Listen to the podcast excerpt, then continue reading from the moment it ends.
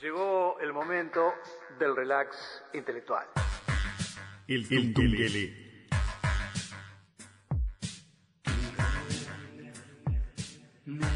La cultura en su máxima extensión imaginable. De cara al presente, pisando firme nuestras raíces. El Tungelele. Producción Carolina Vaz Lemos.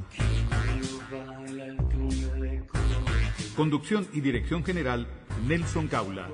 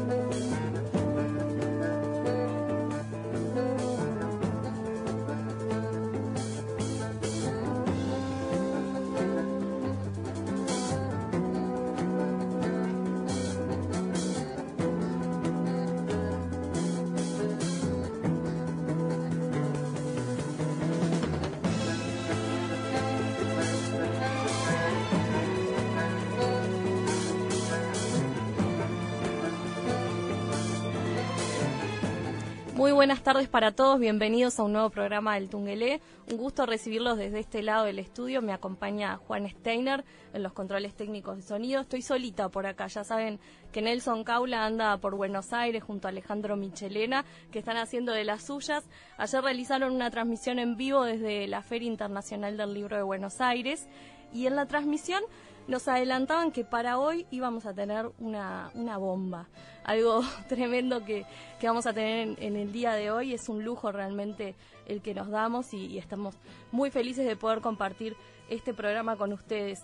Em, es una nota que está como un poco recién salida del horno porque la grabaron ayer en la noche, es un registro maravilloso y, de mucha gentileza, de mucho amor, porque los recibió en su casa, en su hogar en Buenos Aires, el gran actor argentino José Pepe Soriano. Y vamos a estar compartiendo en el día de hoy, en estas dos horas del programa, una charla maravillosa a la que no le pudimos sacar prácticamente nada, eh, una charla que se extendió durante una hora y media más o menos. Y la fuimos editando un poquito para poder ingresarla en los diferentes bloques del programa, pero no podíamos sacarle nada porque fue una charla súper jugosa, maravillosa la que vamos a compartir en el día de hoy. Y van a ver que arranca como de manera intempestiva porque Pepe, como me cuenta Nelson Caula, agarra el micrófono, se lo engancha abajo del brazo y empieza a hablar. Se prende ahí el grabador y empieza a hablar y empieza a hablar y son cosas maravillosas todas las que tiene para decir, así que lo escuchamos.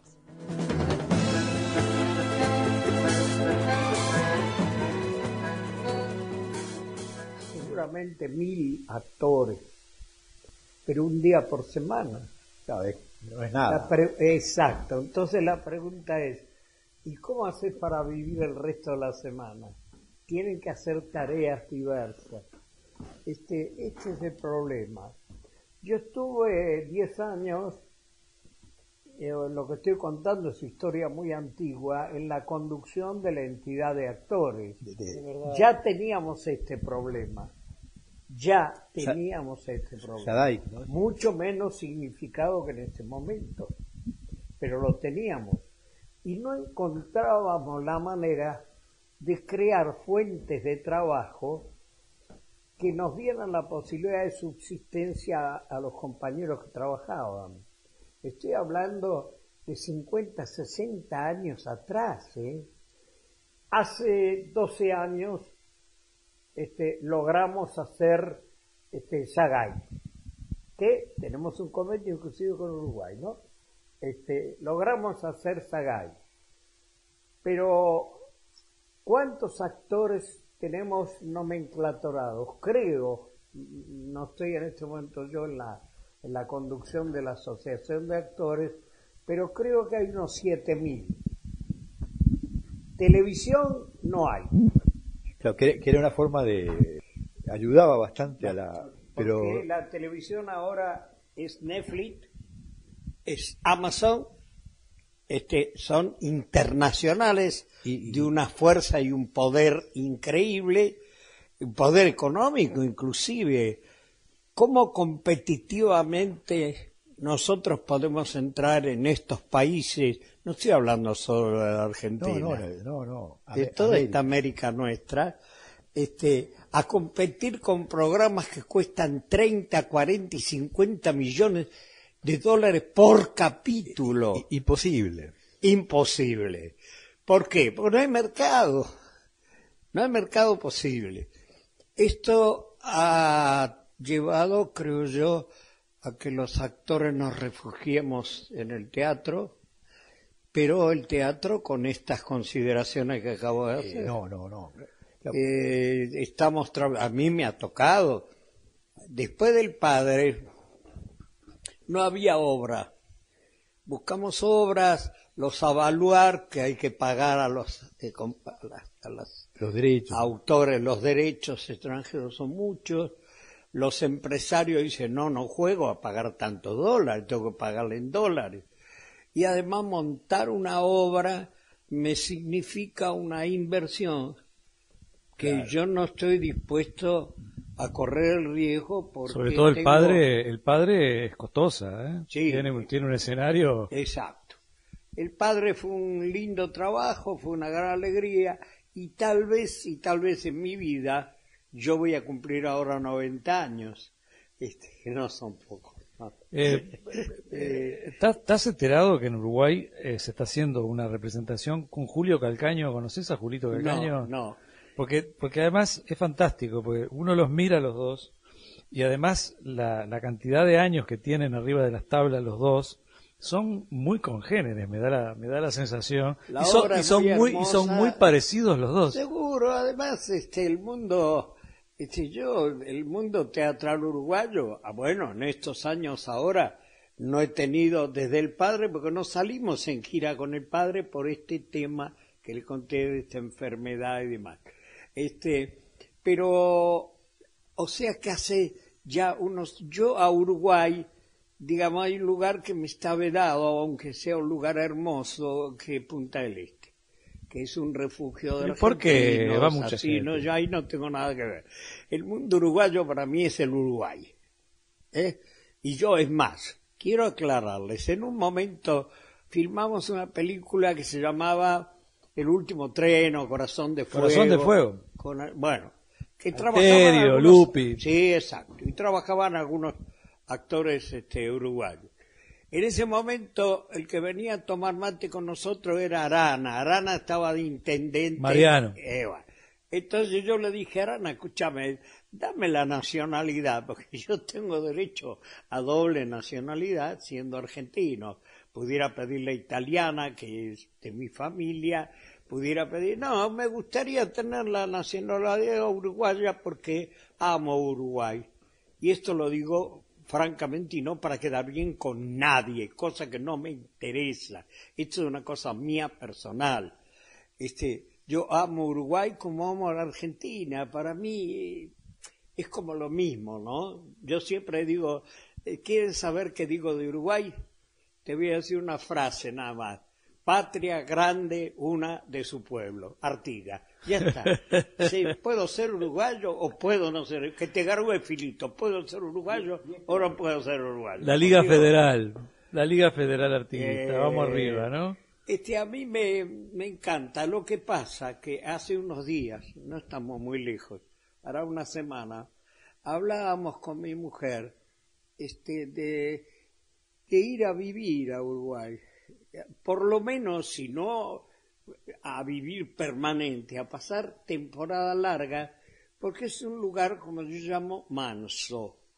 Eh, manso el Uruguay es manso, es tranquilo, es un lugar para compartir, para charlar, para tomar mate, para pasar un buen rato, pero resulta que los valores no lo permiten porque el peso argentino no tiene un valor eh, adecuado internacionalmente.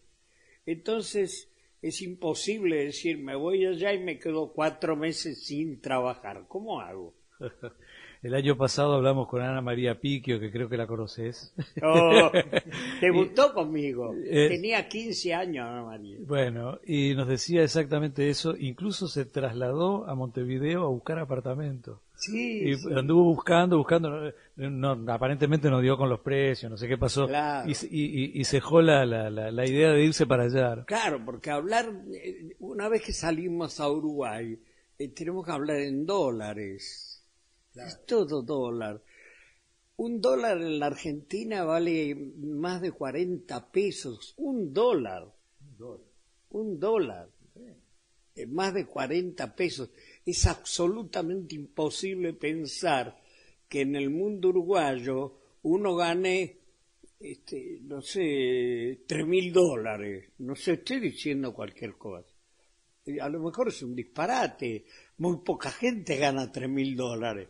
Y si yo no gano nada, ¿cómo vivo si el, si el tipo que, que necesita tres mil para vivir no los consigue? Entonces esto eh, obliga a, a que se convierta básicamente en un deseo.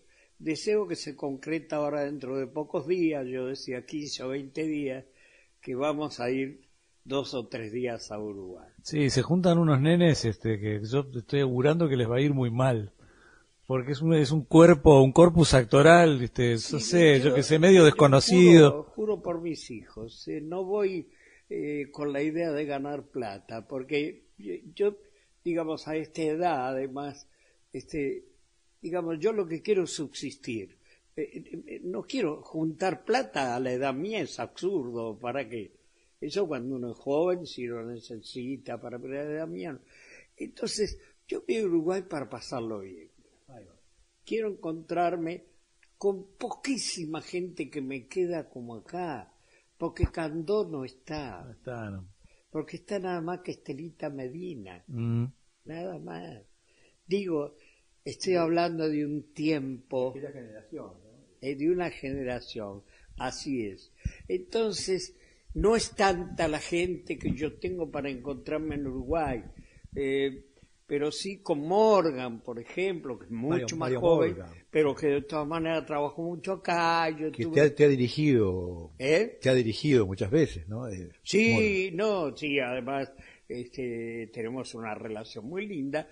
Bueno, y aprovecharé para estar con la gente que pueda y con la gente además que yo llevo un emisario de primera línea que es Lapor.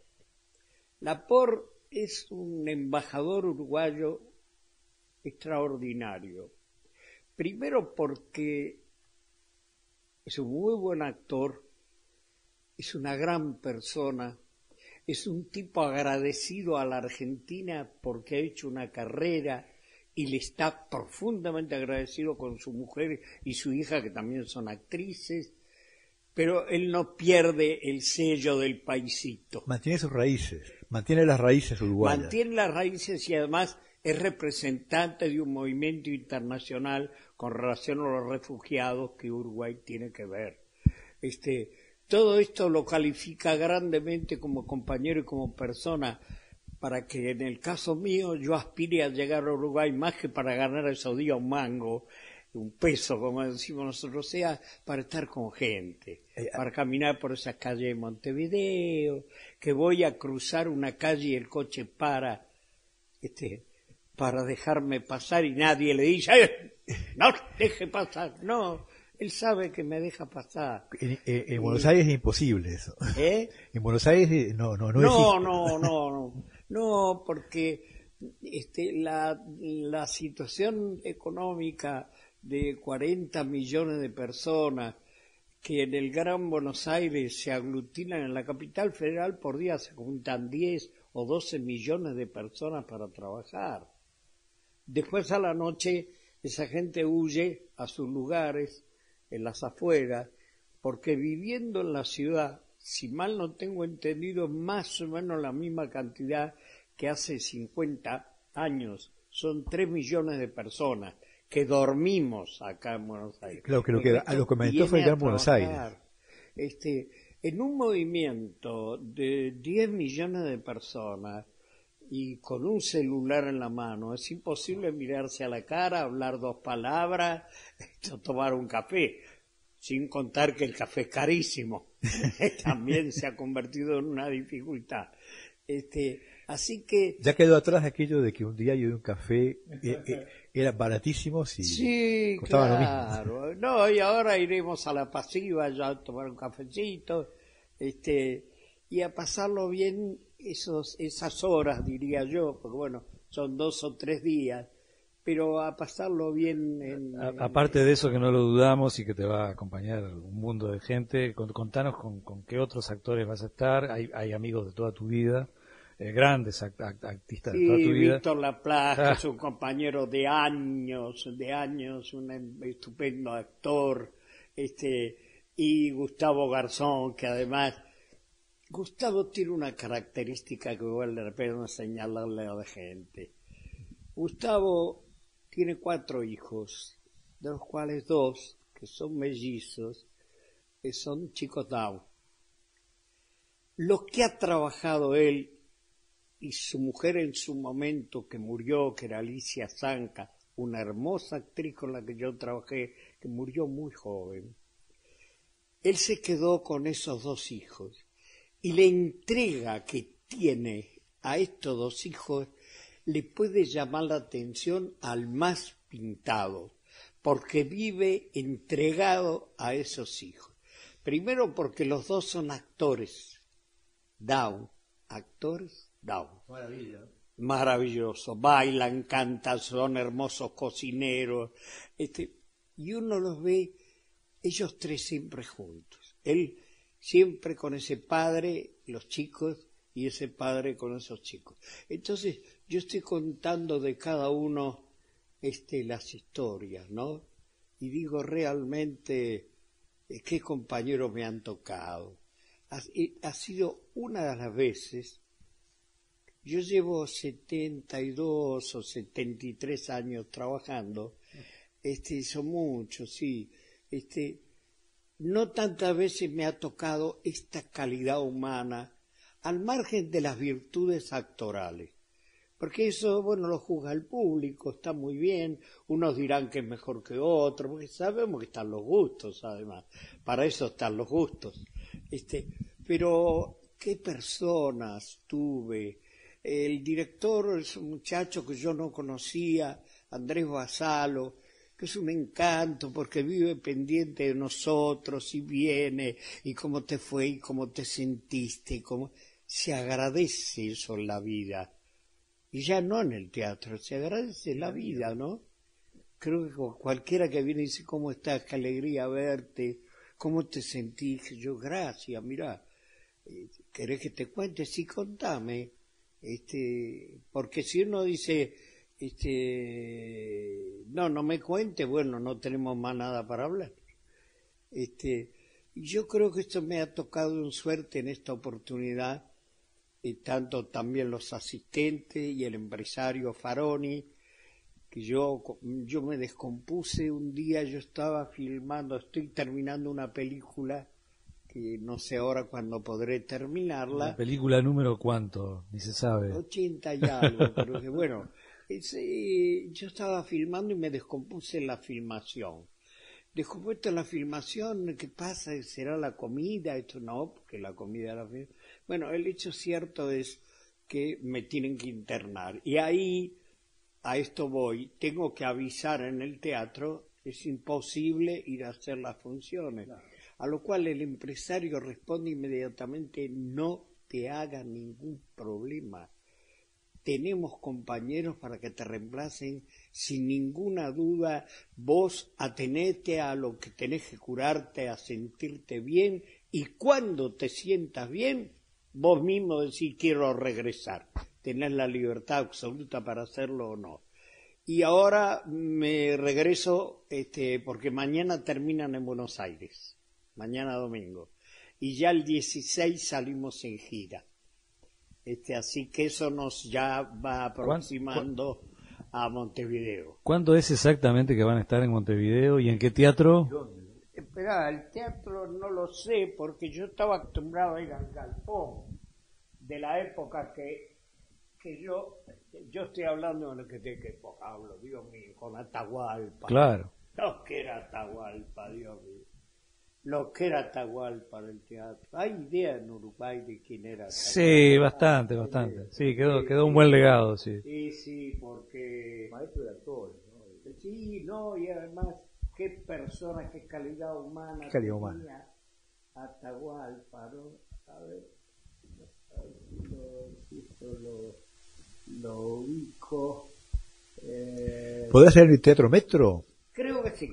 El Teatro ahí Metro. está, ahí está. No es el galpón, sino que es El un viejo teatro- Cinemetro. Sí, el viejo cinemetro. Ahí, ahí vamos. Ahí vamos.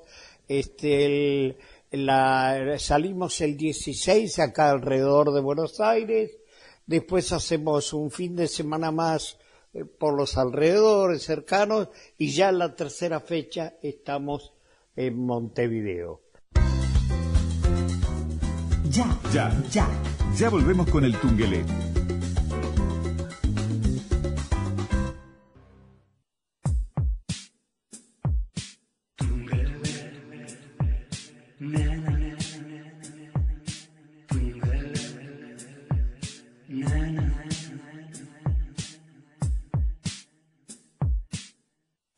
Reitero porque ya lo dije antes y largamente, va a ser una alegría muy grande porque no llevo la menor intención de ir a ver si me gano un peso.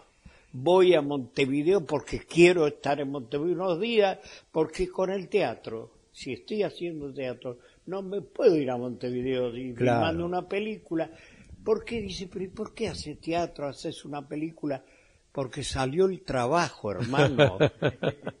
Y cuando hay trabajo lo tenés que hacer.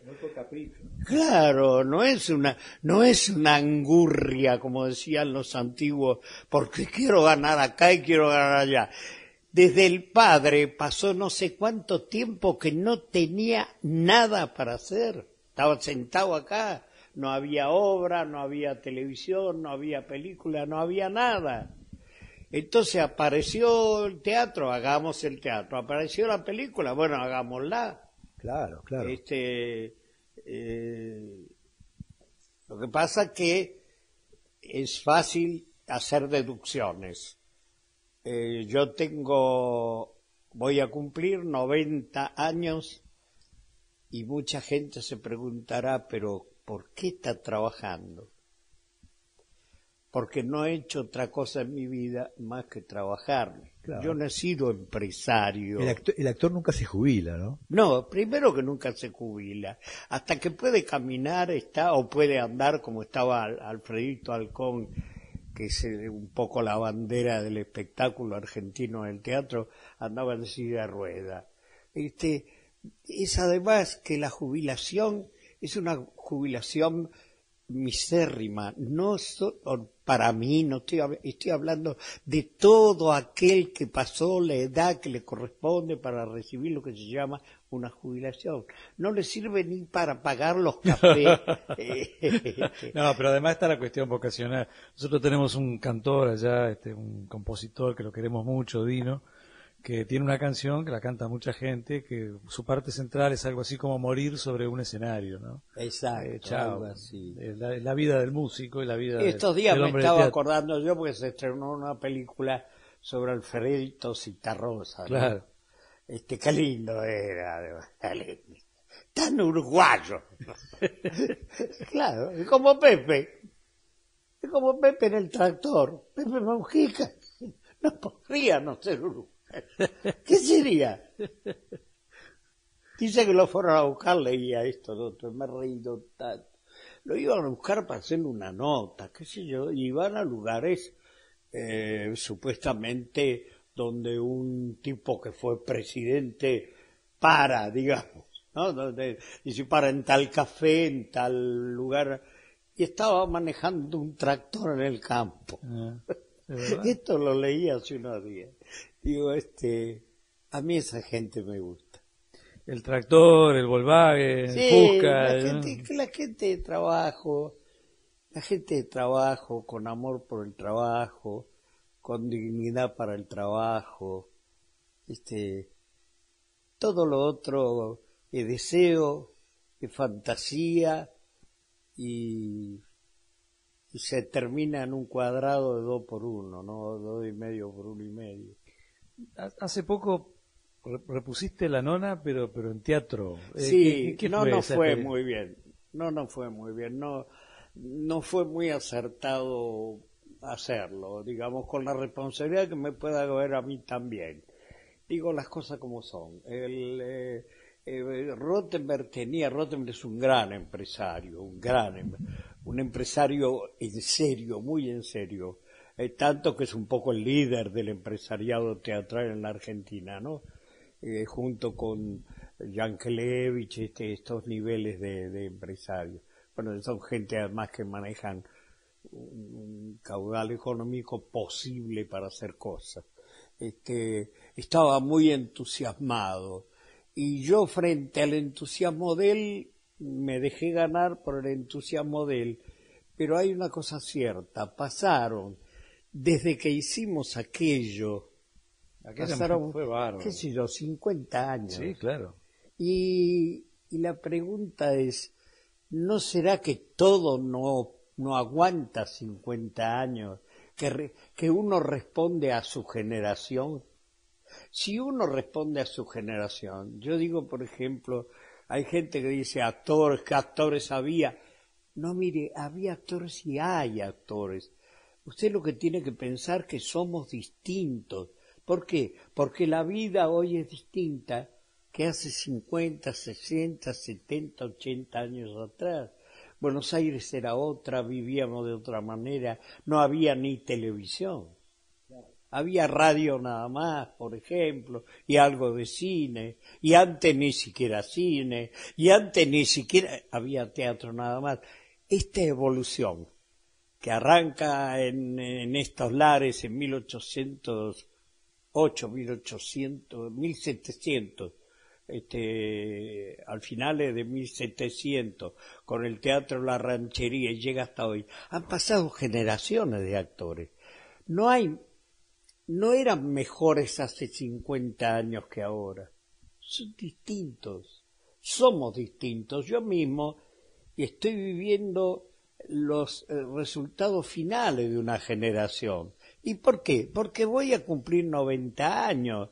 No puedo pensar lo mismo de un chico de 20, 25 años. Es muy difícil, aunque quisiera. ¿Cómo, ¿Cómo era el teatro hace 50 años, o 60? El teatro que, que viviste Sí, en aquel tiempo. como era. ¿Cómo, cómo, era, cómo era ese teatro? En, en- Ese teatro, en general, los teatros tenían mil localidades, mil doscientas, mínimo setecientas, ocho, se llenaba.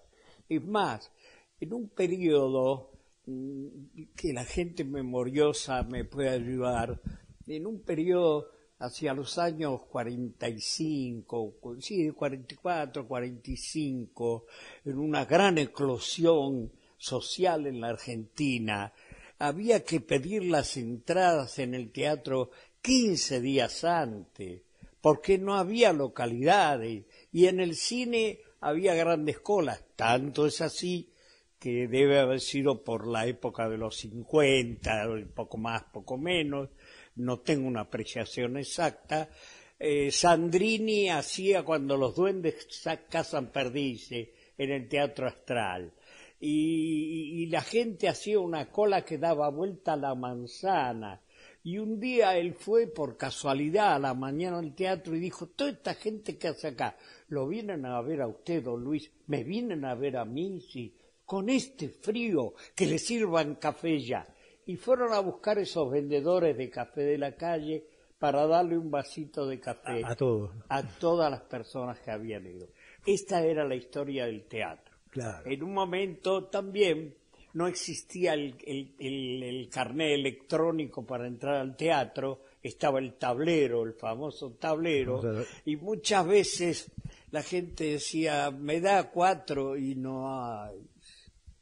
Este, mire, aunque no sea muy buen lugar, este, aunque sea un, un poquito más cara, no tiene. Y sí, pero le va a costar el doble. Y bueno, pero si lo, si no lo veo ahora y sacaba de abajo, de abajo, sacaba y se quedaba él con la diferencia. Muchos boleteros hicieron Se, eso. se- se daba mucho Es eso. parte de la- del folclore del teatro nuestro, ¿no? Era otro tiempo. Ahora la gente se acostumbró al televisor. Claro. El televisor fue en un momento nuestro pan de cada día y además el alimento de la gente. Eso terminó también para la ficción. Había buena fic- había mucha ficción en algún Hubo tiempo. mucha ficción, no hay más ficción, hay muy poca porque un programa de televisión cuesta muy caro y no lo pueden financiar y recuperar los empresarios, lo cual es muy entendible. Este, y además la gente pasó a otra cosa. Hoy los chicos, por ejemplo, Internet. ¿no? Y- y- Internet. Los chicos andan con el teléfono, yo lo uso para hablar con los compañeros, porque esto me vuelvo loco con este aparato, no lo entiendo. Soy casi como Pinti. no es de tu generación. Pinti no tiene porque dice no lo entiendo. Yo lo tengo, pero mm, tengo que pedir ayuda. Bueno, los chicos lo manejan como un hecho cotidiano. Esos chicos no van al cine, esos chicos no van al teatro, esos chicos ven lo que quieren ver, lo tienen ahí. Si, si ven películas, la ven por, por el celular, por internet. Claro, ¿y qué será dentro de 10 años o 20 años? Esta es la evolución que yo digo. del el hecho teatral, de todas maneras, el hecho teatral va a subsistir a través de los tiempos, porque donde haya es el único hecho vivo, Exacto, exacto. donde una persona le cuenta a otro un acontecimiento. Los medios mecánicos son manejables. Media- claro, ahí está. Una película, yo me animaría a decir que yo la puedo hacer con un vecino mío. ¿Por qué? Porque yo tengo una cámara y es más, ahora que ni siquiera uso celuloide, pero es terrible este gato. Es terrible. Este, bueno, eh, que ni siquiera que digital, uso la cantidad de material que se me da la gana por día para filmar. Antes tenía que cuidar el rollo, ahora ya no tengo rollo, filmo lo que quiero. Después se edita, Entonces, tranquilo. yo le digo a mi vecino, sí, buenos días, lo tomo desde acá, cambio la cámara, la pongo acá y después me quedo con lo que a mí me gusta y armo la película con un vecino que no era actor, pero que se convirtió en actor porque yo, director, le di la posibilidad a través del hecho técnico de que pareciera actor. Vale decir, el actor sigue siendo el hecho teatral. Fuera de eso están los medios mecánicos y todo lo que se pueda inventar. Pero en el único lugar donde existe una cuerda de funambulista, de punta a punta, y un señor que se sube en una punta con una pértiga y tiene que caminar y no caerse de esa cuerda hasta el otro lado del escenario, es el teatro. Lo demás se puede inventar todo, el teatro no. Ahora, el teatro puede ser eh, desde, desde Shakespeare hasta youtuber. Bueno, no sé, hay miles de mecanismos, este, pero siempre es alguien contándole una historia a otro. Es un hecho vivo, ¿no? El Tungelé en Internet. www.radiouruguay.com.uy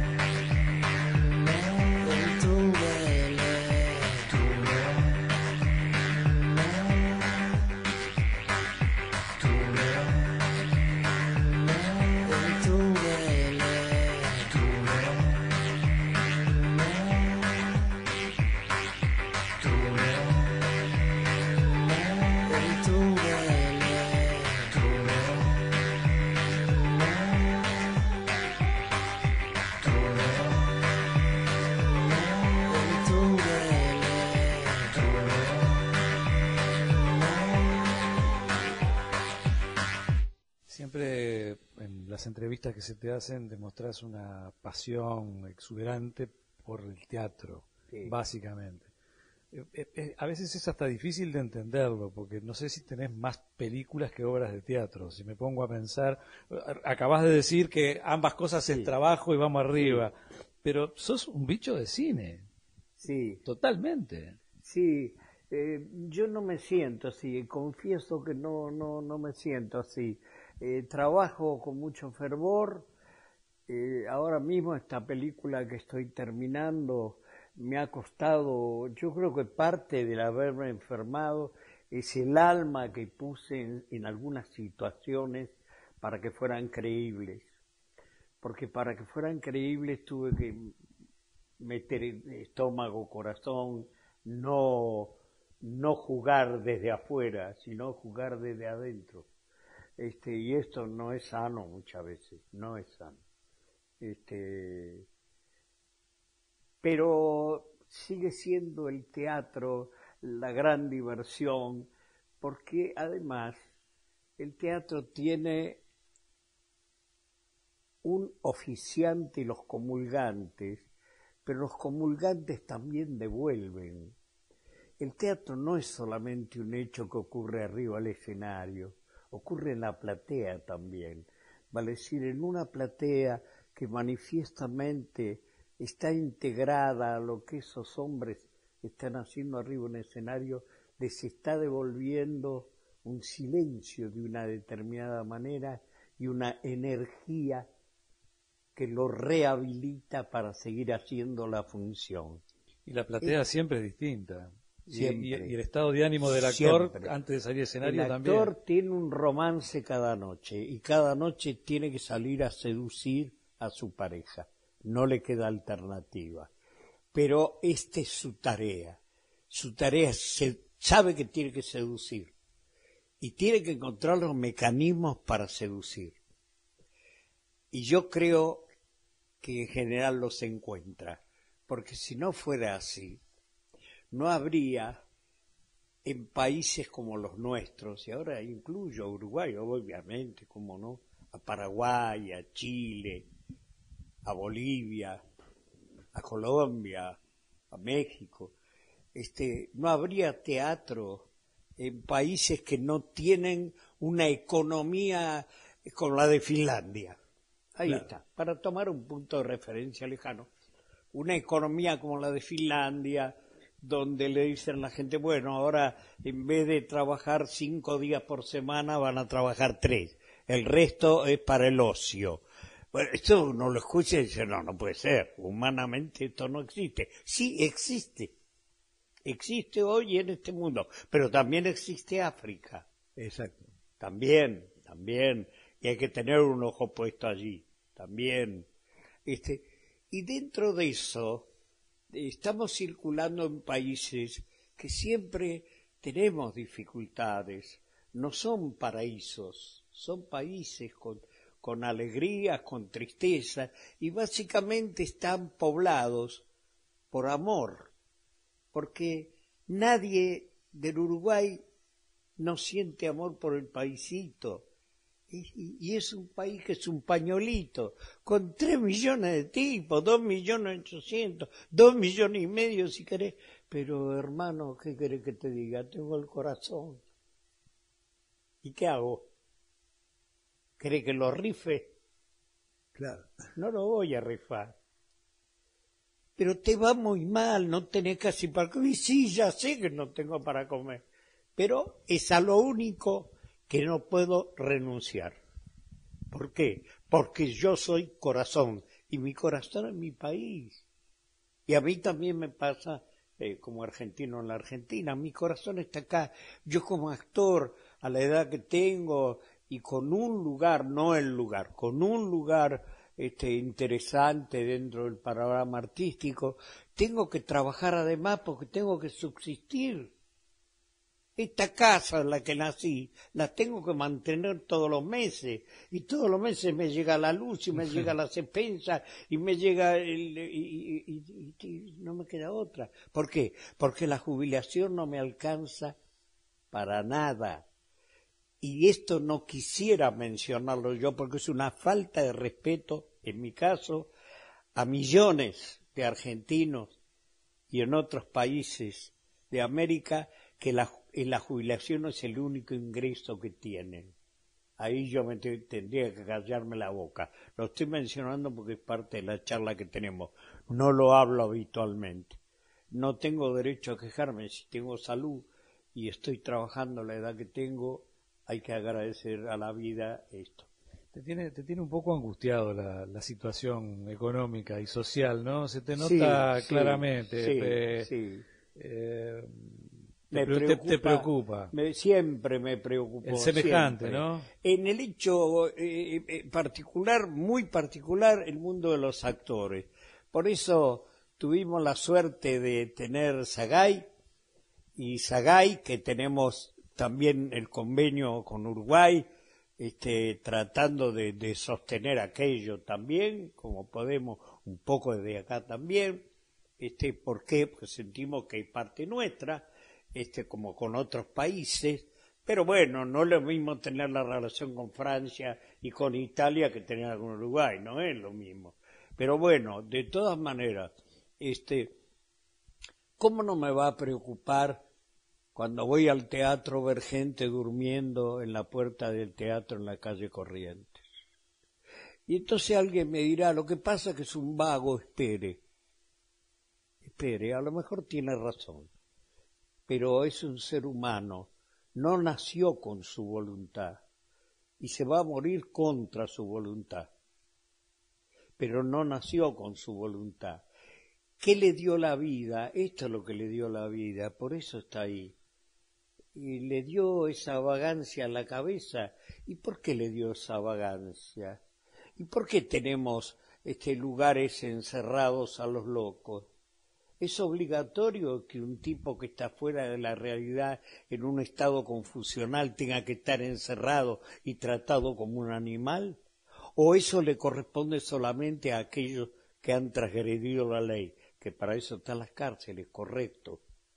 Este, pero la persona que está internada por loca no podría estar en otro lugar bien tratado y a lo mejor en muchos casos recuperándose. ¿Por qué no? ¿Por qué no? Eh, si yo este, hace 12 o 14 años tuve un cáncer y hoy estoy hablando con ustedes, la, sí, la ciencia me ha ayudado y no puede ayudar a una persona que está con un pensamiento confusional a vivir entre la gente y esa gente no está obligada y formada para sostenerla. No hay asistentes sociales. Hay. ¿No es cierto? Entonces, todos esos acompañantes terapéuticos que hoy a lo mejor están buscando trabajo, porque a lo mejor ellos también están buscando en algún hospital, en algún lado, porque todo el mundo tiene que vivir. Este, podríamos ser útiles los unos a los otros. Entonces, tenemos yo he trabajado, eh, me, me retiré de Sagay hace seis meses o siete meses, porque le dije a los muchachos, tienen que tener un presidente más joven, che. bueno, vegetatorio acá. Este, vaya, uno, a saber si con la misma energía. Va a ser sí, no, no, es, cosa de juventud nada más. Hay un grupo de mucha polenta, Marrales, el presidente, este, y un grupo de gente muy hermosa, trabajando muy hermosa, trabajando para los compañeros tenemos creo como 70 cursos estamos dando gratis a los asociados. ¿Y quiénes son los asociados? ¿Pagan algo? No, no pagan nada. Tienen que pagar un ingreso tampoco. ¿Y entonces por qué cobran?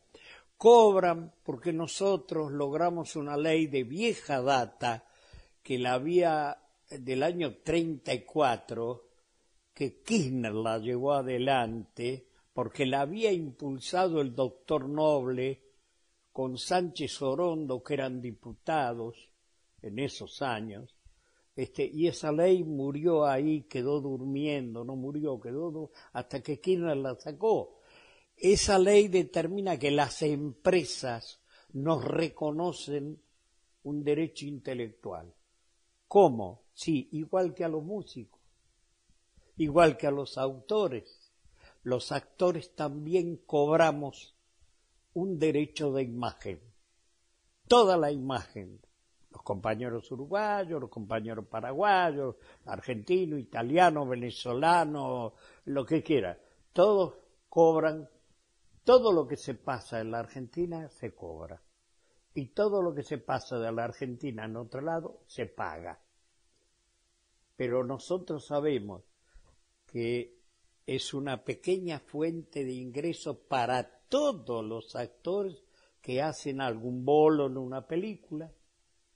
Claro, dirán, bueno, pero un bolo en una película no va a cobrar 50 mil pesos, no, a lo mejor cobra 30 pesos, pero son 30 pesos de él se los ganó trabajando. Eso es Sagay.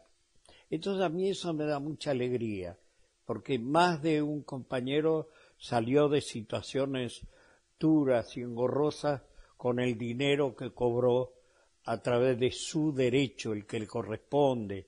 No es un derecho de Sagay, es un derecho de cada actor. Sagay administra. Este, eso ocurre en Uruguay ahora también. Sí, tenemos convenio este, hemos hecho un hermoso convenio y además les aclaro que tenemos una relación con Uruguay de hermandad absoluta, lo pueden confirmar en el momento que quieran allá, este, porque realmente no podría ser de otra manera. Y si no podría ser, tampoco debería. Así que este, este mundo para mí es el, eh, como virtud es el mundo del teatro. Y lo demás lo que pasa es que el cine y la televisión, pero más el cine, dan testimonio histórico de la existencia de uno, ¿no? Hace un rato hablábamos del padre. Ustedes eh, comenzaron hablándome del padre. El padre no está grabado. Está en la memoria nada más de quienes lo vieron. Y esa memoria y romance sucedió cada noche. Si yo le hablo dentro de 10 años a alguien, le digo, mire, yo hice una obra que se llamaba El Padre, que era muy linda y la hacíamos bien, pues sí, me perdóneme, no tengo la menor idea. Y, el público queda impactado, ¿eh? eh hay, hay, una reacción colectiva muy fuerte, eh, muy fuerte. Como se da en muy pocas obras. muy pocas obras, muy pocas obras en la modernidad este, tienen ese ese andamiaje para mostrar lo que es el, Alzheimer, lo que es la, deficiencia senil, este, realmente, ¿no? Nosotros, supongo que ocurre en todos lados lo mismo, eh, nosotros había noches que había público que se descomponía y tenía que salir de la sala. Pasa lo mismo en Uruguay. Pasa lo mismo. Pasa, lo mismo. Seguramente, seguramente. Es una respuesta inevitable porque lo único, tal vez la única este, salvedad que no sé cómo se podría hacer sería como avisarle a la gente qué es lo que va a ver. Digo, porque el espectador va con cierta ingenuidad a la platea y se encuentra con una problemática que lo toca inevitablemente. Por eso ocurre esto, de que hay gente que se descompone, que se va, que llora, eh, todo eso eh, no se lo podemos explicar previamente. Y sería, sería, eh, hacer esto sería como una especie de traición ahora, ¿no? Yo no le aviso nada, usted viene y se encuentra con esto y ve qué le pasa, es muy duro es muy duro. El Padre es una obra muy dura, muy fuerte. Difícilmente en estos años yo ya he visto una obra tan dura como es. Comunicate con nosotros. 2915-1050. Estás en el Tungelé. Estás en Radio Uruguay.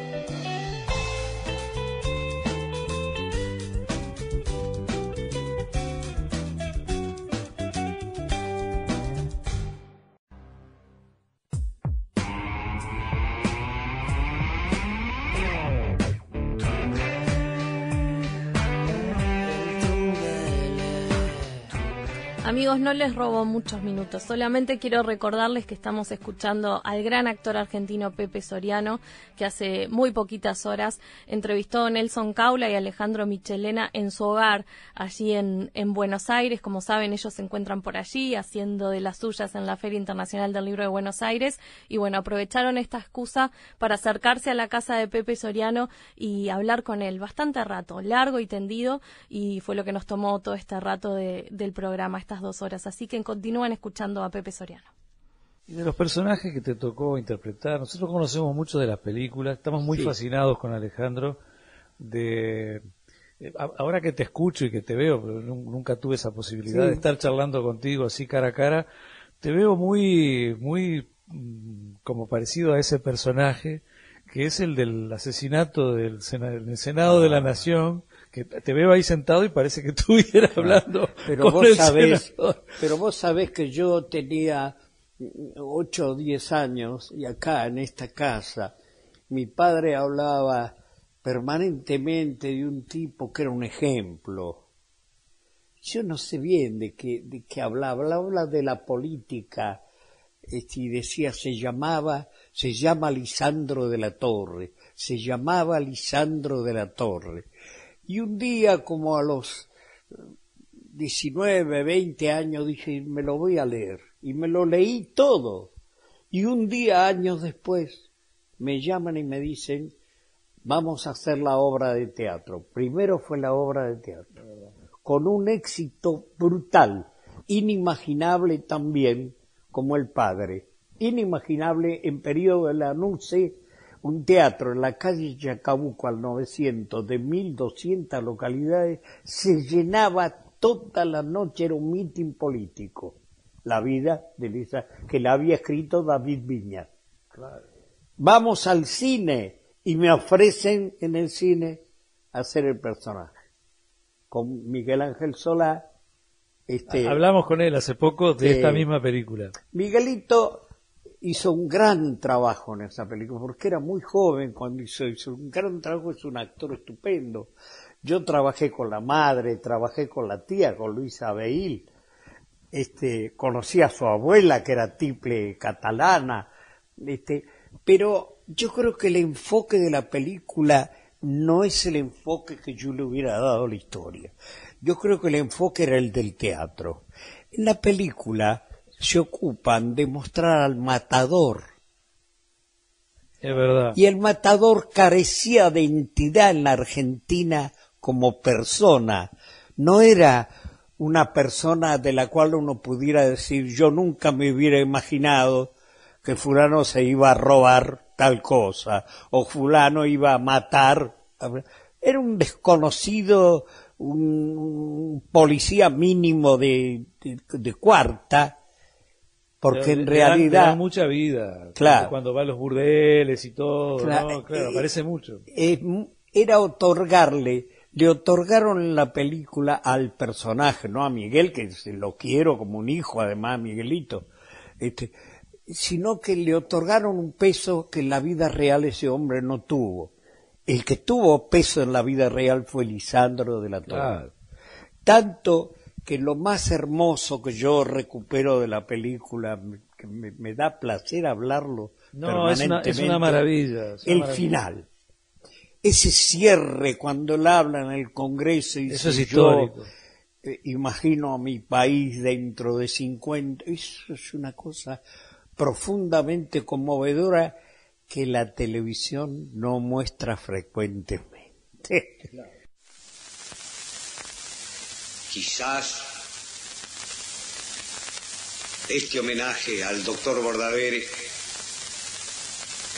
sea una de mis últimas intervenciones en este recinto. Es cierto todo lo que se ha dicho. Estoy solo, estoy viejo, estoy cansado. Antes de retirarme, quiero decir, sin embargo, que las balas que según algunos se dispararon contra mí, las balas que traidoramente hirieron a Enzo por la espalda, en realidad estaban dirigidas al corazón del Parlamento argentino. Este es un crimen político. Es a este Congreso al que la violencia, la oligarquía y el imperialismo quieren silenciar. Porque aún este Congreso, lisiado por el fraude y la obsecuencia, los incomoda. Porque en este Congreso resuenan voces que en otro sitio no se escucharían. Se conoce el nombre del matador, pero hace falta conocer el nombre del asesino. Son ciegos quienes no quieren ver una conjura contra las libertades argentinas. Estamos como hace medio siglo frente al problema de organizar la democracia por el sufragio. Pero yo confío, y esta es mi última confianza, en que el pueblo argentino, tarde o temprano, sabrá reconquistar y defender su libertad.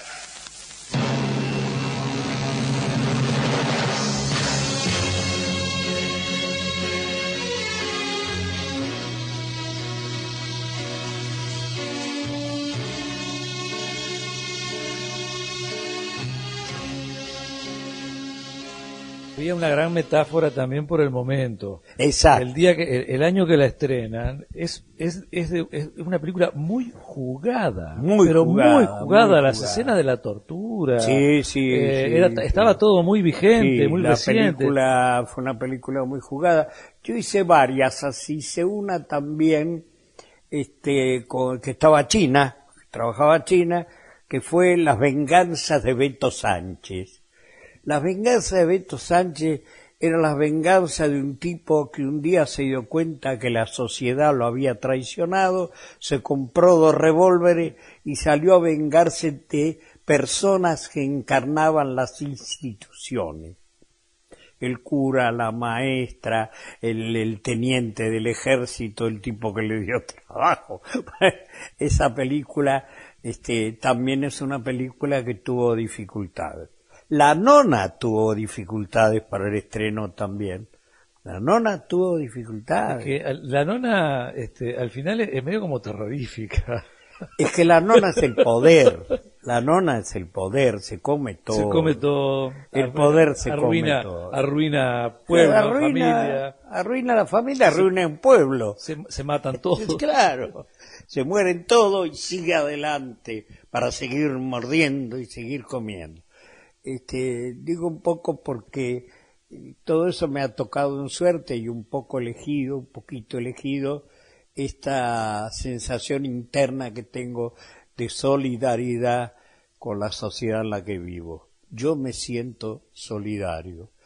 Una de las maneras de ser solidario podría ser militando en un partido político. Yo siento que no tengo capacidad, que soy un tipo demasiado anárquico en mí mismo para estar sometido a reglas que me impone la convivencia eh, comunitaria a la que pertenezca. Quiero tener la libertad de opinar lo que se me dé la gana, si puedo, aunque esté totalmente equivocado. Militás con Aunque el arte. ¿Eh? Militás como artista. Sí. Con el arte, digamos. Eh, así de, lo siento yo por lo menos. Y de alguna manera sí he sido solidario porque siempre me dije hay que respetar a que esté enfrente. Y siempre, ustedes revisen la filmografía, que es una manera de hablar de mí, nunca le he faltado el respeto a la gente. Yo no tengo películas irrespetuosas. Me he negado a hacer ningún trabajo irrespetuoso. Has, elegi- has elegido Ahí donde le estoy faltando el respeto al que está enfrente, me ofrezcan un día, vale como anécdota, Romay, Alejandro Romay, dueño de Canal 9, me ofreció, era una fortuna, 18 mil dólares para hacer una novela en televisión en la que yo no creía para nada. Y la escribía un amigo mío, un tipo que además yo quería mucho, que se llamó Abel Santa Cruz, era un escritor, bueno, éramos muy amigos, Sí, sí. alquilábamos casa juntos en la costa, este, para ir a pasar el verano, pero yo como escritor, este, lo quería él como persona, como escritor, Y no lo valorabas tanto como escritor. ¿no? Como- Claro. Te hubieras transformado en un Y le dije que no a Romay. Y cuando lo comenté, había compañeros me dijeron, vos sos loco, 18 mil dólares, loco. ¿Sabes lo que haces con eso? Y no sé lo que hago, pero sé que esto no lo quiero hacer. Y no hay plata que me convenza para hacer lo que yo siento que no debo hacer. Y entre las cosas que no debo hacer, más allá de los errores, de hacerlo bien o mal, y faltar el respeto que te enfrente.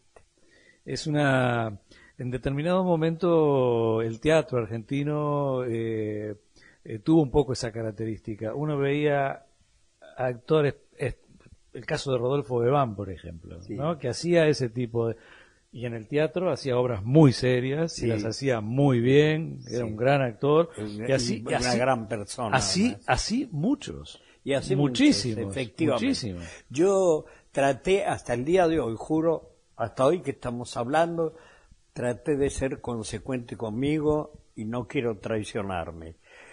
Eso me puede costar no tener auto, eso me puede costar eh, vivir en, en- en la casa donde nací, en mi barrio, orgulloso de mi casa, además, estos ladrillos son centenarios, esta, esta es la explicación.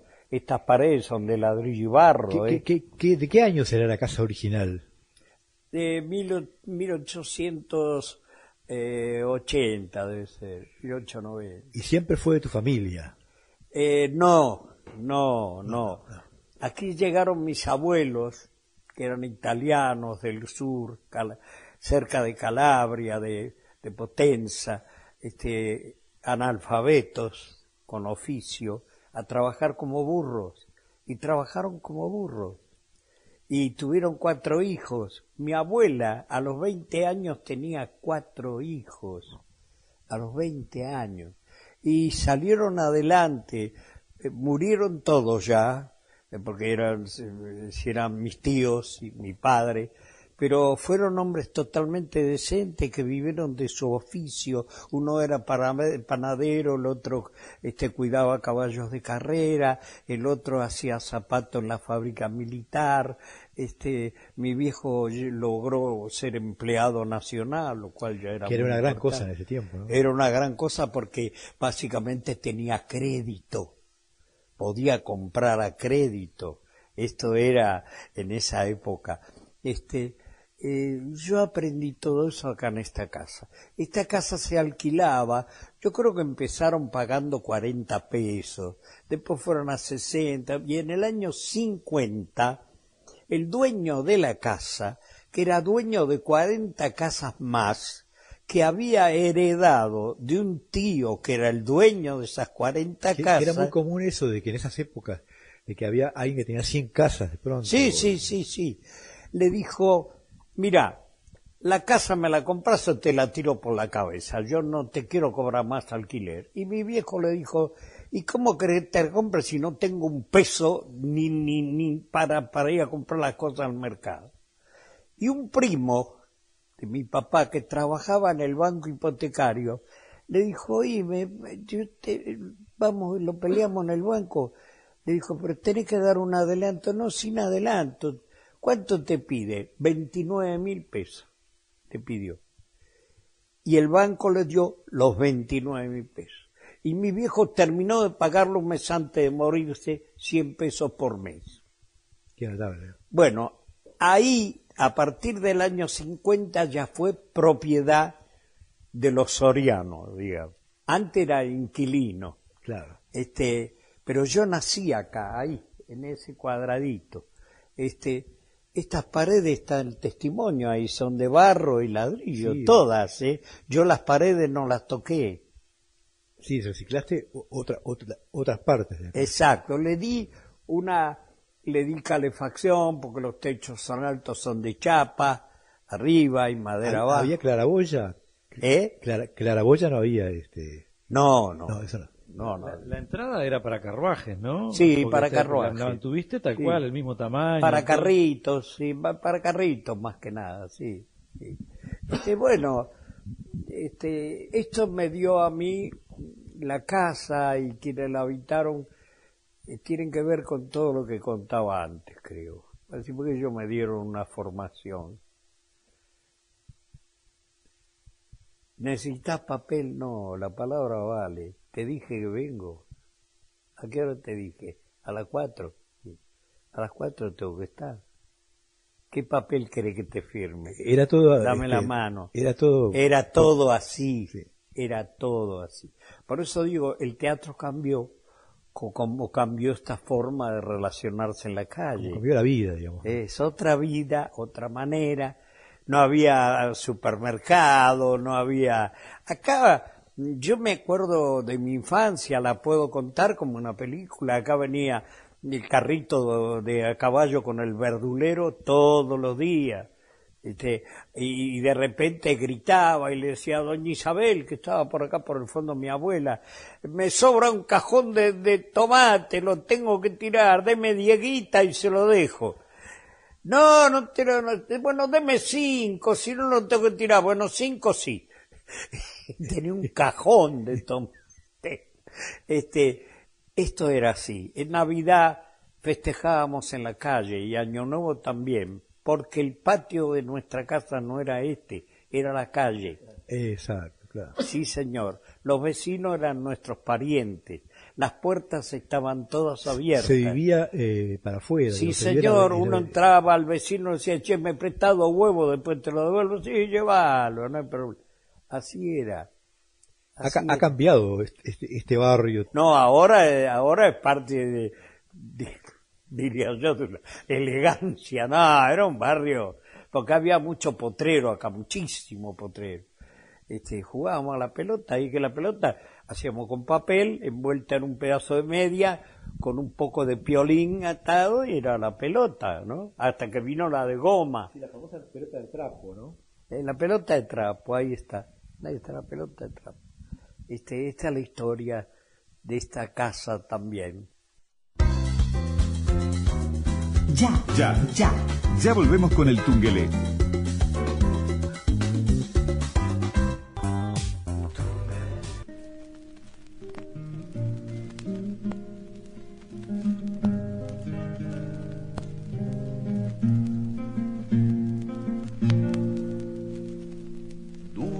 Madrid, dura Madrid, corazón de regalí. Ya llegó abril, me voy de aquí, cantaré en otro país. Dulce Madrid, dura Madrid, Madrid, tierna Madrid. Yo hubiera sido en tus calles un niño perdido si hubieras querido arrojarme y odiarme.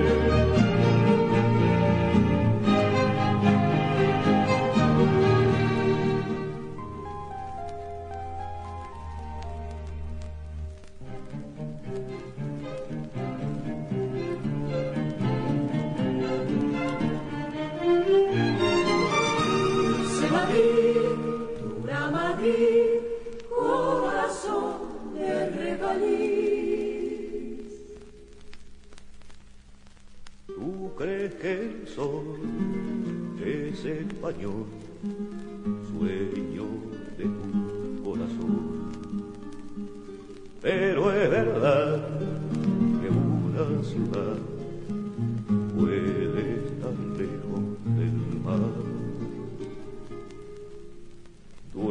Duele Madrid, sonreír.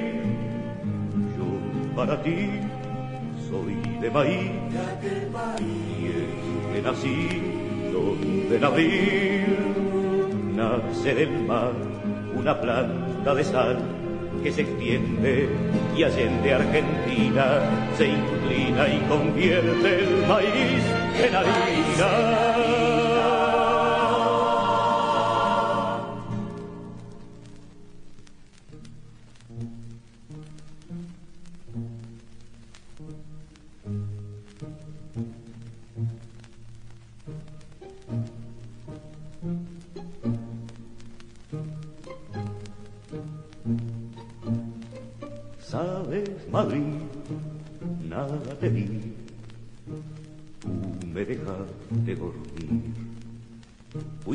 Arlequín, dulce Madrid, soñando con mi país.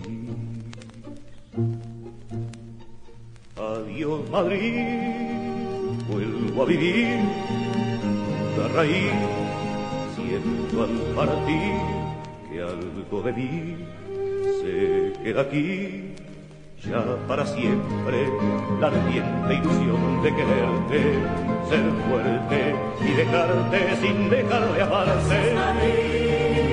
Vuelvo a vivir, se Madrid, llego a abrir. Y esta canción que te entrego También me la llevo, ha nacido de ti. Extrañaste cuando estabas exiliado? Horror, Sí, horrores, extrañé ¿no? mucho.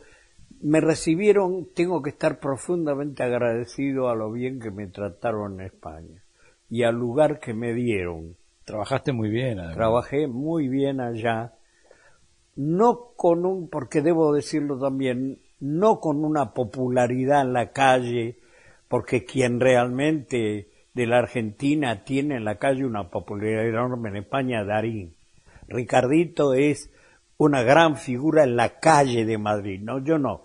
Yo era un tipo muy conocido en el medio, pero el medio es el que me proveía el trabajo, el que me recomendaba, el que compartía. He hecho teatro allá también. Alcancé a hacer una obra que valdría la pena hacerla en estas latitudes. Es muy difícil por los costos, porque es una obra brechtiana, de, como Brecht. Es una obra que se llama Frank V. Frank de Francisco Frank V de Durreman, que en España fui dirigido por Durreman además.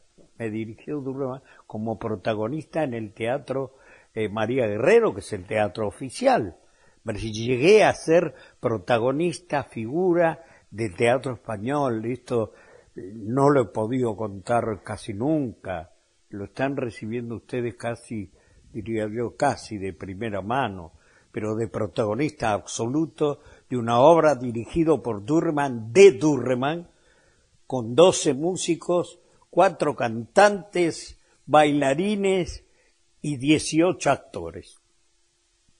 En el Teatro María Guerrero, que son los teatros oficiales, como tiene Uruguay el suyo, la Argentina el suyo, ¿no? Ni siquiera un gran teatro, no, el teatro oficial.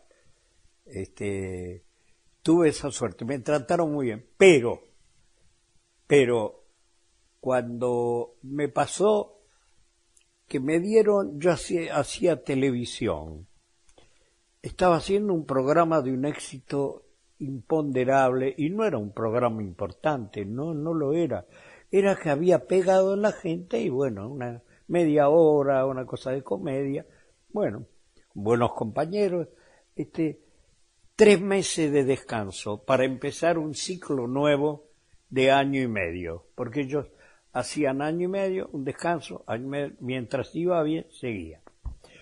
Vengo a Buenos Aires y filmo con De la Torre, Funes, un gran amor, con Graciela Borges, y conozco allí un actor tridimensional que se llama María Volonté, de cual nos hicimos amigos en ese tiempo, era un tipo hermoso, italiano. Fueron no- no- eh, un trabajo con un actor internacional. así. Impresionante, impresionante.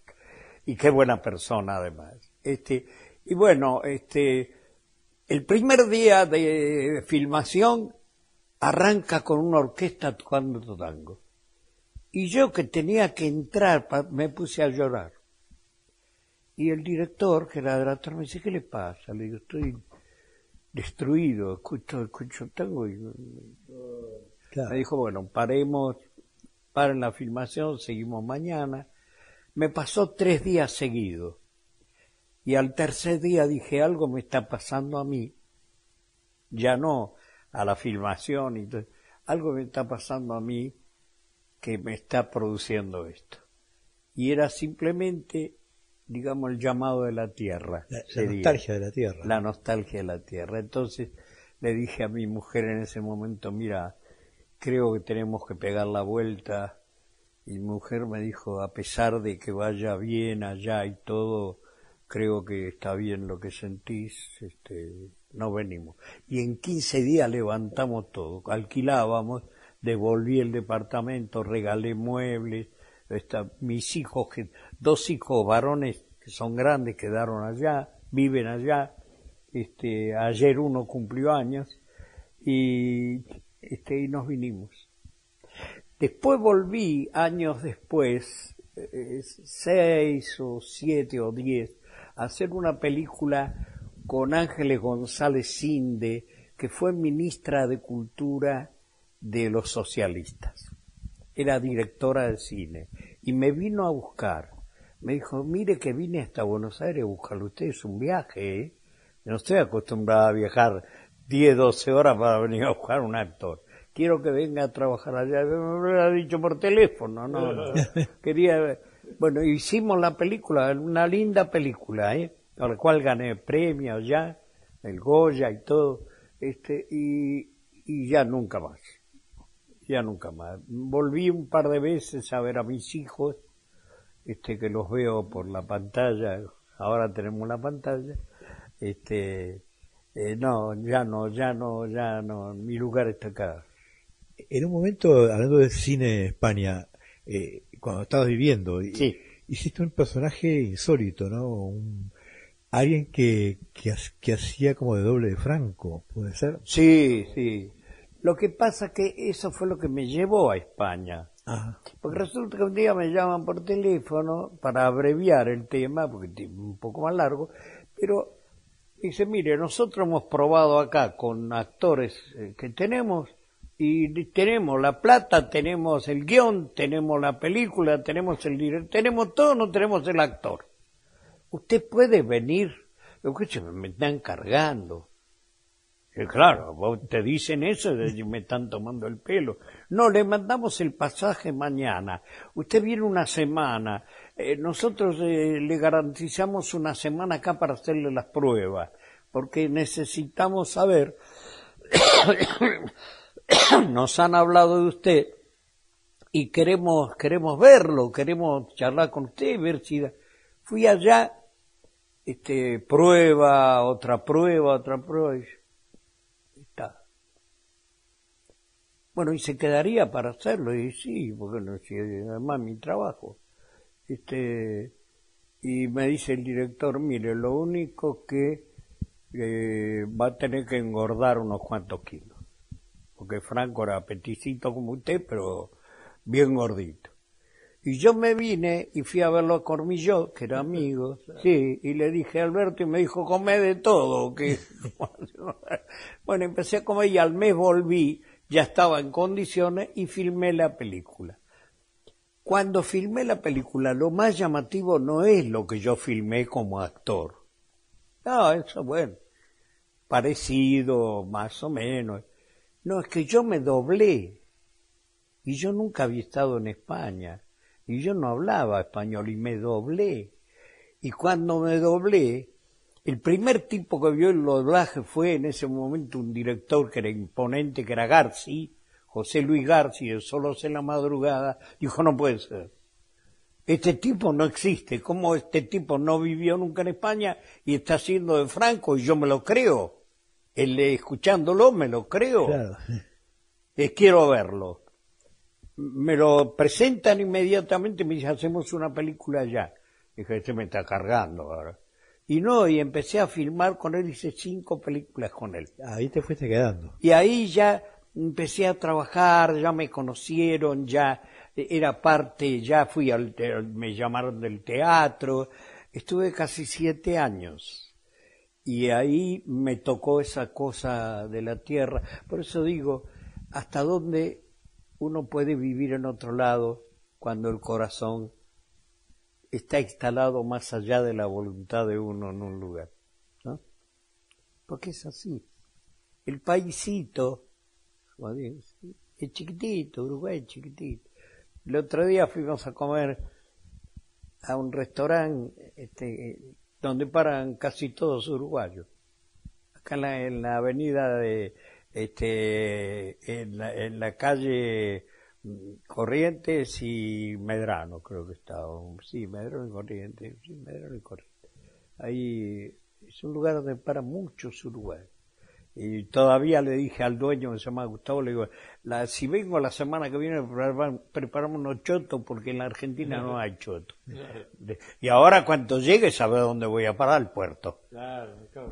Pero no tenga la menor duda, ¿no? No tenga la menor duda. Este digo, más allá de toda la historia que, que yo pueda contar o que ustedes puedan eh, percibir y demás, este, lo que sí pueden tener la seguridad de que realmente ese es un lugar que yo amo. ¿eh? Se nota, se nota. No, no puedo decir, he trabajado en Chile, he trabajado en México, no puedo decir, y agradezco, sí, sí agradezco.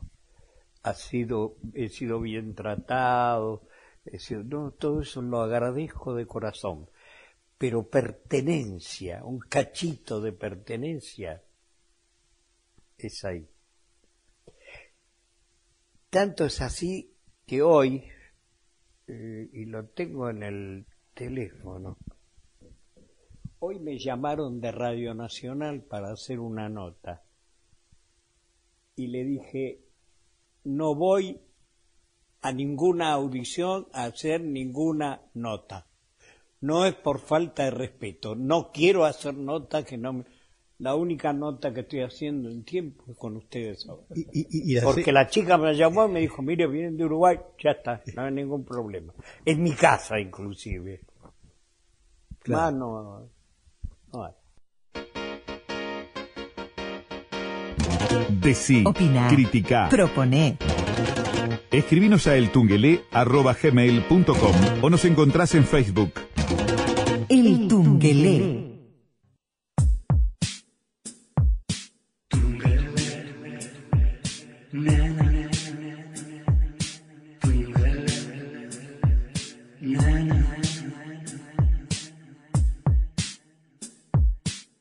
¿Has hecho temporadas teatrales en Uruguay? aparte de ir por alguna obra. No, temporada, temporada no.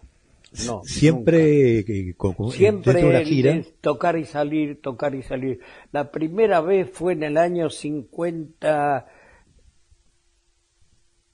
58 debe haber sido, 59, con un actor que me reemplazó en Uruguay, uruguayo, que después lo encontré como actor español, y no era español, era uruguayo, y después lo hablamos, murió. Sancho Gracia. Sancho Gracia, claro. Sancho era de la misma edad que yo y vivíamos en la misma manzana. El curro. Sí, el Curro Jiménez, claro. Este, este, y, teníamos una hermosa relación en España, sabiendo que los dos éramos de acá, de esta zona, ¿no? Eh, eh, para, para la gente él era español. Claro. Total, para mí todavía había gente que a lo mejor decía, no lo conozco bien, de dónde es. Pero con él no había duda, Sancho era español. No, era uruguayo Sancho. Y Sancho me reemplazó en una obra que se llamó Un domingo en Nueva York, que fuimos a hacer a Uruguay con Duilio Marcio. Con Duilio Marcio. Ahí está. Te, vamos a dejar descansar un poco. Eh, ¿Por qué el teatro? ¿Por qué arrancaste para el teatro? No sé, la me han hecho millones de veces esa pregunta, pero yo no, no, la he encontrado en ningún reportaje. De los que leí, ¿verdad? Yo digamos, estudié toda la primera parte de la vida de cualquier muchachito solo. No tenía ni maestros que me ayudaban, ni asistentes, ni nada. Yo acá, encerradito, solo, este, hice el colegio primario, colegio secundario, y dije, le voy a dar una alegría a mis abuelos. Eran analfabetos los dos. Yo a mi abuela, yo era cosa de maldad, le ponía el diario al revés y me decía, ¿por qué no me lo lees bien? Y yo le decía, ¿por qué te estoy leyendo? No. Digo, ¿vos cómo sabes que está al revés? Por la fotografía. claro, veía la fotografía. Este, y entonces dije, voy a estudiar. Y no sabía qué, porque no había nada así que me llamara demasiado la atención. Y dije, bueno, una posibilidad por esta cosa que me acompañó después en toda mi vida, de alguna manera el acto de, respetar al otro, de ser justo, porque todo eso es cierto en mi vida, además es verdad, con errores seguramente, pero es verdad. Este, dije voy a estudiar abogacía y me metí en abogacía. Y un día este, estaba estudiando y viene un domingo en la biblioteca de la facultad, yo salía con unos vagos de la edad a bailar acá. Allá. Y yo, dice, se formó un teatro universitario acá. Y sí, yo que déjame, te estoy estudiando. No, dale, vení, vení. Hacé alguna payasada de esa que hace vos, porque yo hacía esa payasada eh, domiciliaria, digamos, claro. Y entonces, este, fui. Fui y me encontré con un tipo que era en ese momento en Argentina, era el equivalente en Uruguay a doña Margarita, que era Antonio Cunil Cabanillas. Claro, claro. eran los equivalentes. Doña Margarita queda en Uruguay y se forman los actores uruguayos con doña Margarita Chirú. Y acá con don Antonio Cunil, Alfredo, este, Bianco, los grandes actores. Bueno, y empiezo a quedarme ahí y empiezo a ver que la relación con estos actores que venían de otras facultades, de ingeniería, de agronomía, había algo en común. A todos nos interesaba algo desde el teatro, que era transmitirle algo a la gente que en ese momento era común y que sigue siendo el mensaje. Seamos solidarios. El teatro es para mostrar nuestros defectos, nuestras virtudes, pero para que nos demos cuenta que vivimos en comunidad. La reflexión es que no vivimos en la selva, vivimos en comunidad. Y ahí empecé a encontrar respuestas. Y dije, yo me quedo acá. Y un día vine y le dije a mi viejo, papá, no voy más a la facultad. ¿Por qué? Porque estoy con el tema del teatro y bueno, quiero contarte que no voy más. Y me dijo, bueno, mira, a mí me parece bien. Te digo una cosa nada más, si te va bien, disfrútalo todo lo que puedas. Si te va mal, no le eches la culpa a nadie. Esto fue. Y a partir de ahí fui actor, muerto de hambre, este, a, vender libros, a, hacer corredor de frigorífico y al teatro la noche. Teatro independiente, obviamente. Hasta que empiezo a aparecer en lugares donde ya me dice, le vamos a pagar, yo no puedo creerlo. Y empiezo, y ahí empieza una historia que termina hoy hablando con ustedes, hasta hoy. Muchas gracias. Muchas gracias.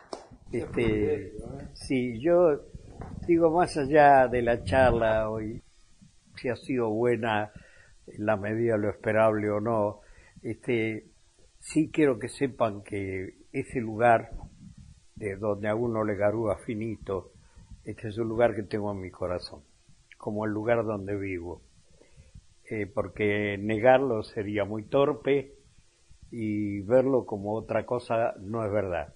Es verdad que es parte de mi vida también.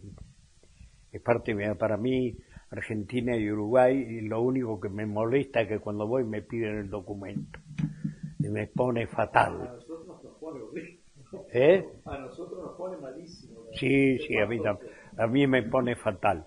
Eh, por lo demás, este, no, es como mi casa, este, he festejado cumpleaños de mi mujer en Uruguay, este, en el barrio viejo, eh, no, no, sí, y está siempre, no está presente acá donde está mi mano, está un poco más allá, pero está esa posibilidad de ver si uno se puede acomodar allá en algún lugar.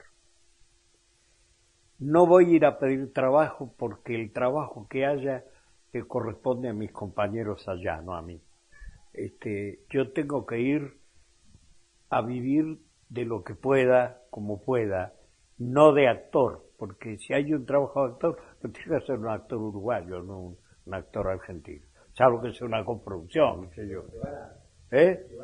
Pero bueno, este, mi idea es esa, que a lo mejor eh, me gustaría, lo que más me gustaría, eso sí, es como una locura, de vivir en un lugar no grande, no, no, todo eso no me, no, no, no, no me interesa, donde yo me siente como estoy ahora y tenga el mar ahí, o el río de la Plata en su parte más sana, porque el río de la Plata tiene dos niveles. El nivel más alto está en Uruguay, por eso la basura llega toda acá, porque allá hay arena blanca, como el mar, y acá hay basura. La gente dice, ¿cómo puede ser que allá tengan arena? Porque está inclinado. Y además no es tan profundo, porque tiene dos metros y pico de promedio el río La Plata. Entonces, vivir frente al mar, ahí donde yo bajé y dije, me voy a meter los pies en el agua y vuelvo. Que lo hace todo el mundo. Eso quiero.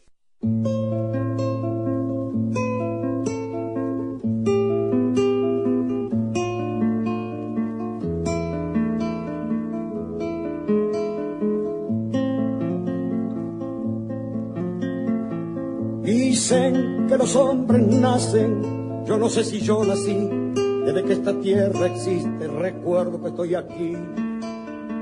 La gente me mira fiero cuando me escucha decir que yo no sé desde cuándo recuerdo que estaba aquí si hablan de los tiempos viejos de Artigas y San Martín. Esto que estamos escuchando es el cuarteto Supay y estábamos ahí finalizando esa charla preciosa que tuvieron Alejandro Michelena y Nelson Caula en la casa de Pepe Soriano hace pocas horas nada más conversando de todo, de la vida del teatro. Ya saben, si quiere venir a vivir acá, a Uruguay, frente al mar, qué lindo, qué lindo escucharlo decir esas cosas.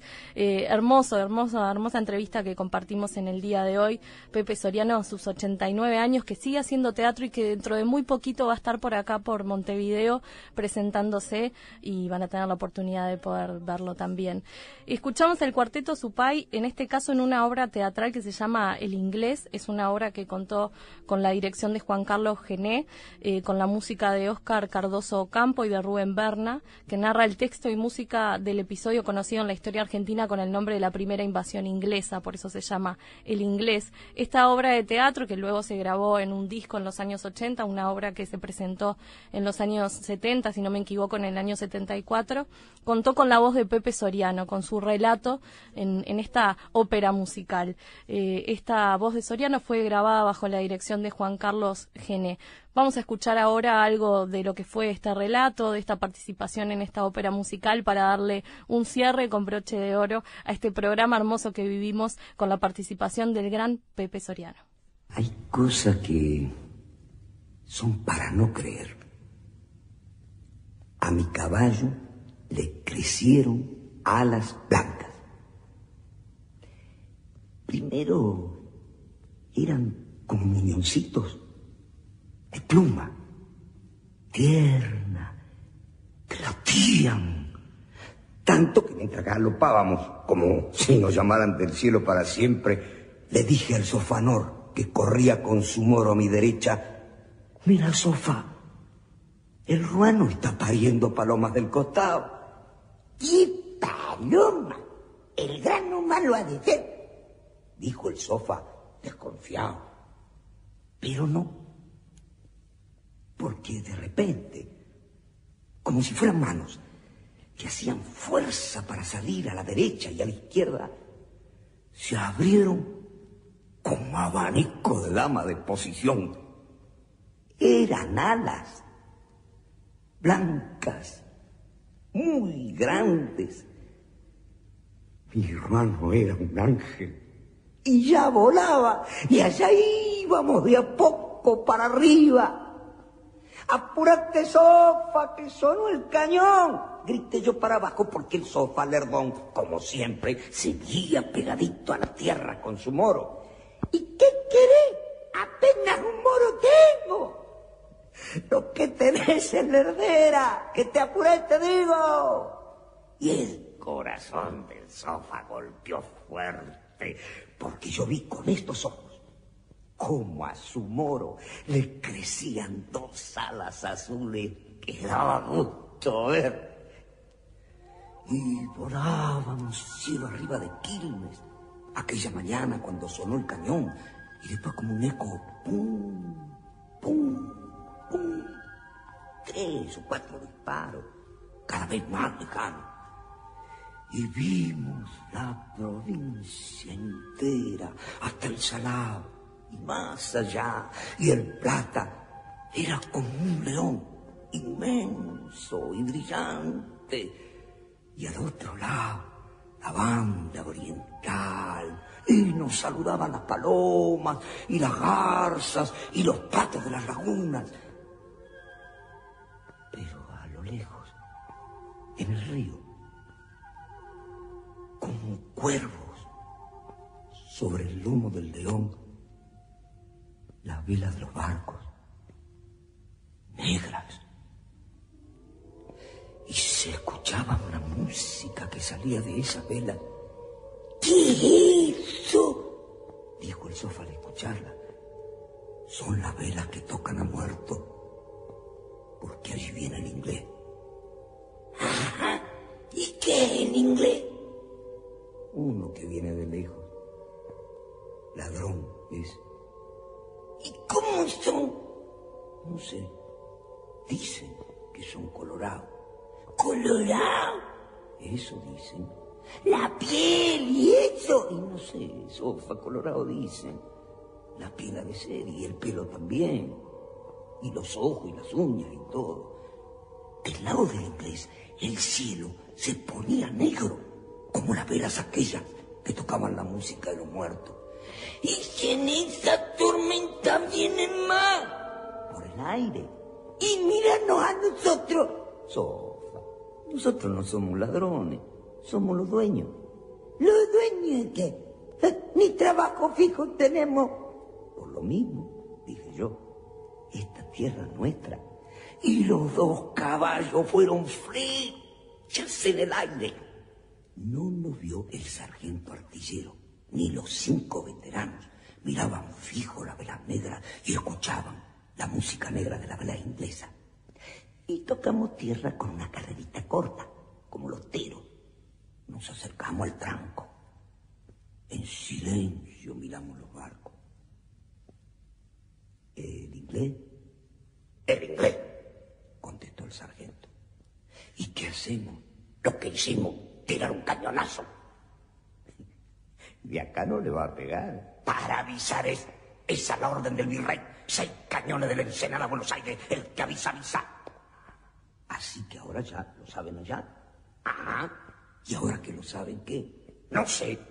Y bueno, dijo el sofá, somos ocho con un cañón cuando te acerquen le damos. ¿Qué le damos ni le damos? Mi orden es tirar un cañonazo y esperar órdenes hasta nueva orden. El virrey lo dijo.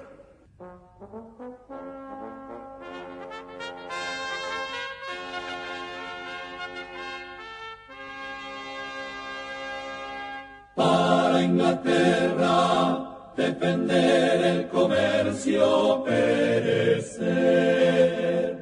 Dijo el ministro inglés, el del nombre cortito, que suena escupida o a balazo inglés.